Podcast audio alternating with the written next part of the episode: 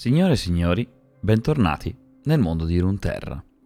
Ancora una volta siete stati richiamati a scegliere una storia sul mio profilo Instagram e ho notato con stupore quanta passione ci fosse per sentire la storia di Shida Kane, il pupillo dell'Ordine delle Ombre di Zed. E per quanto molte persone possono vederlo come arrogante, come spocchioso, come il classico edgy boy, Kane ha anche tanto, tanto di più nel suo personaggio e spero di illuminarvi in mezzo a queste ombre.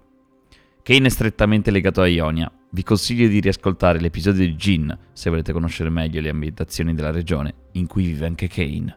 Prima di cominciare, vi ricordo che potete trovare altri contenuti su Instagram, YouTube e Twitch cercando Terenas. Ma ora godiamoci il mondo di Runterra insieme.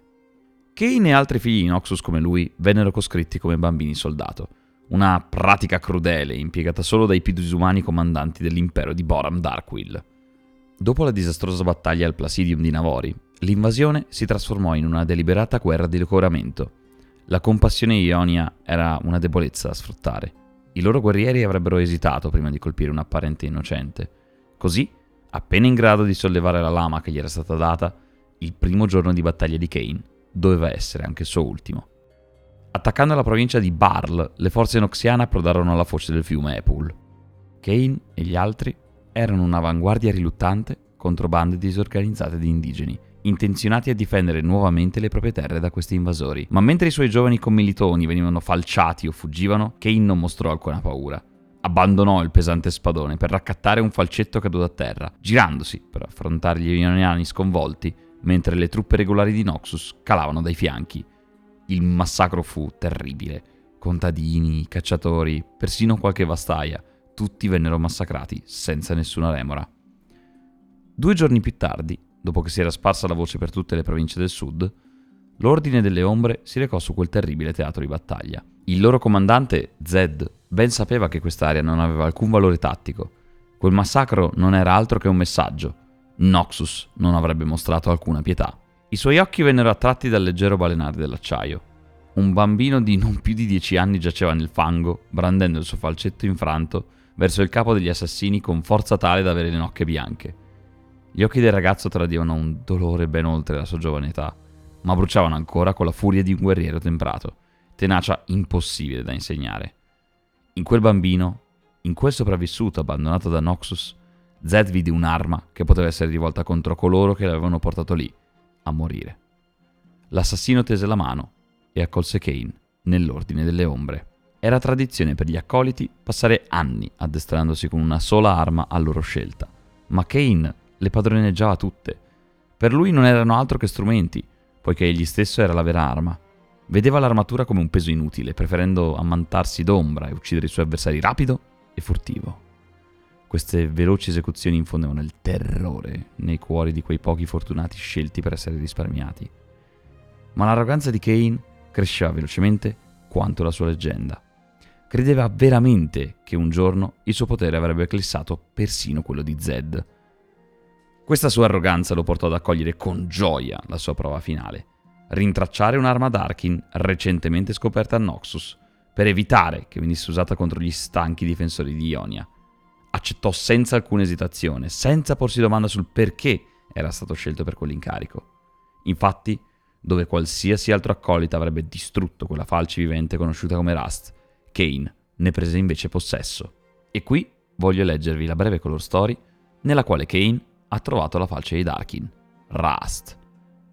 Kane si trovava a suo agio, circondato da soldati morti all'ombra del Noxtor L'ironia della cosa lo faceva sorridere. Quegli archi trionfali di pietra scura erano stati eretti per onorare la forza di Noxus, infondendo paura ed esigendo la fedeltà di chiunque vi passasse al di sotto.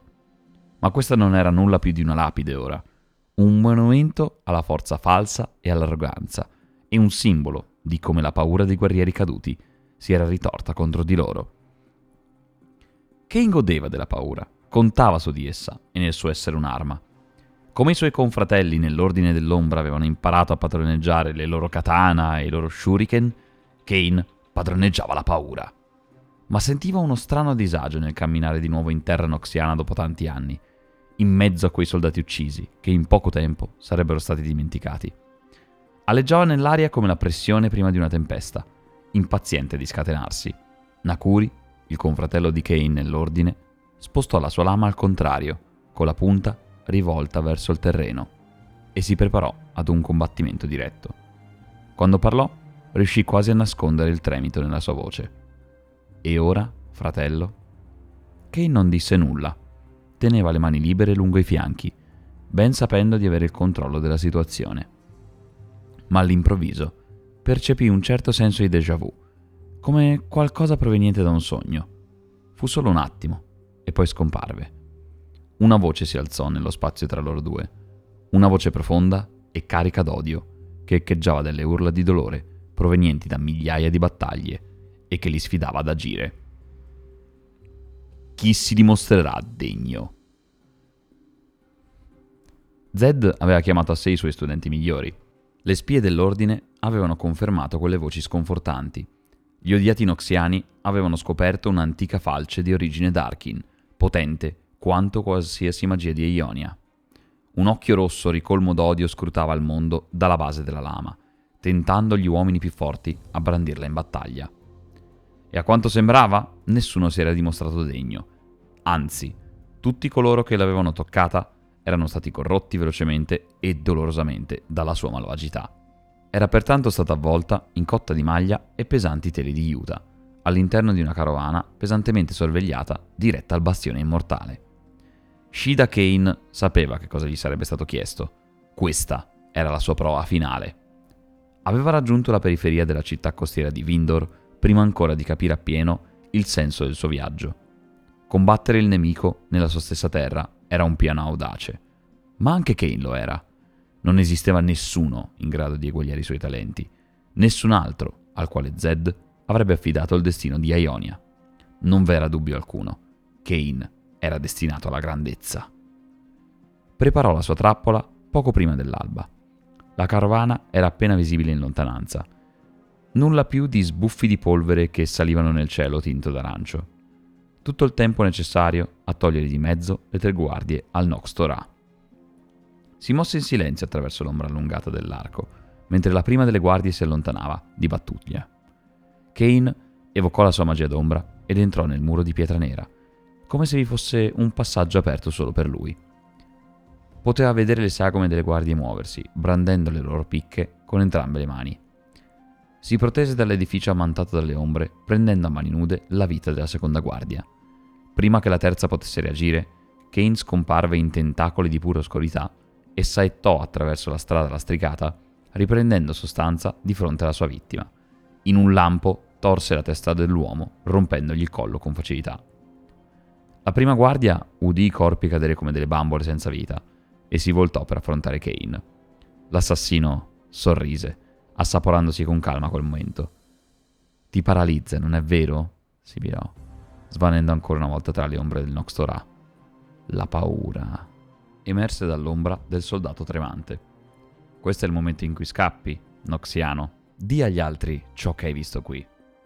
Il soldato lasciò cadere a terra la picca e si mise a correre verso Vindor e la sua relativa sicurezza. Non corse a lungo. Ammantato di vesti oscure, come quelle di Kane, Nakuri saltò da dietro il Noxtorah e affondò la sua katana nel ventre del soldato in fuga, per poi fissare Kane negli occhi.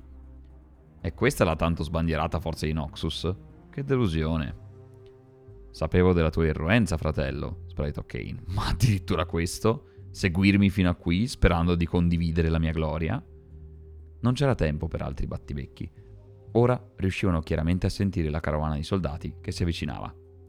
Nasconditi, Nakuri. A te ci penserò dopo, se sopravvivrai. Le lunghe dita del tramonto nascosero i cadaveri finché i soldati non raggiunsero il grande arco. Fermi! urlò il primo cavaliere, estraendo la spada. Disperdetevi, ora! Ci fu un momento di confusione tra gli altri mentre lasciavano i loro cavalli, e fu in quel momento che per la prima volta Kane mise gli occhi sul loro carico. Corrispondeva perfettamente alle descrizioni di Zed, una forma avvolta da cotta di maglia e tele di juta, legata alla schiena di un stallone di Vindor. La pazienza non era una delle virtù di Nakuri.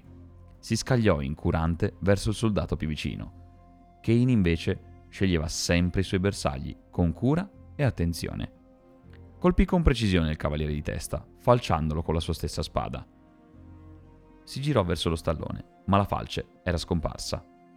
No, non avrebbe fallito, dopo essere arrivato fino a quel punto. Kane, urlò Nakuri, abbattendo un soldato dopo l'altro. Dietro di te! Un noxiano disperato aveva liberato l'arma, l'occhio rosso ora completamente aperto, bruciante di una rabbia ultraterrena. Gli occhi stessi del soldato si facevano sempre più grandi mentre menava dei fendenti crudeli contro i suoi stessi compagni. Era chiaramente fuori controllo, cercando disperatamente di liberarsi della falce. Le voci erano vere. Invocando di nuovo la sua magia d'ombra, Kane si lanciò dentro la carne corrotta del soldato posseduto. Per un momento effimero vide con gli occhi dell'entità eterna. Divenne testimone di millenni di dolore, sofferenze, urla, lamenti. Questa cosa era l'eterno ritorno di una morte costante, pura malvagità che doveva essere fermata. Esplosa attraverso ciò che era rimasto del Noxiano, la sua carne, mutata e deformata fino a diventare un carapace indurito di scaglie, crollò in frammenti neri e polvere soffocante. Solo la falce rimaneva, l'occhio ora chiuso. Kane si protese per afferrarla, mentre Nakuri eliminava gli ultimi avversari. Fermati, fratello, urlò l'accolito, il sangue che gocciolava dal filo della sua katana. Cosa stai facendo? Hai visto anche tu che cosa può fare? Deve essere distrutta. Kane si voltò ad affrontarlo. No, è mia. I due assunsero le posizioni d'attacco, nessuno dei due disposto a cedere. All'interno dei confini della città, delle campane d'allarme cominciarono a suonare. Fu un momento che sembrò allungarsi in eterno. Nakuri afferrò la sua lama al contrario, la punta rivolta verso il terreno. E ora, fratello? La falce parlò a Kane, come se riecheggiasse solo nella sua mente. Ma a giudicare da come l'altro accolito spalancò gli occhi, era ovvio che anche lui l'aveva sentita. Chi si dimostrerà degno? Kane evocò dei tentacoli d'ombra che sollevarono la lama, facendola volteggiare nella notte prima di depositarla nelle sue mani. Sembrava fosse una parte di lui, da sempre una parte di lui, come se fosse nato per brandirla. La fece volteggiare nuovamente per puntarla alla gola di Nakuri. Fai ciò che devi.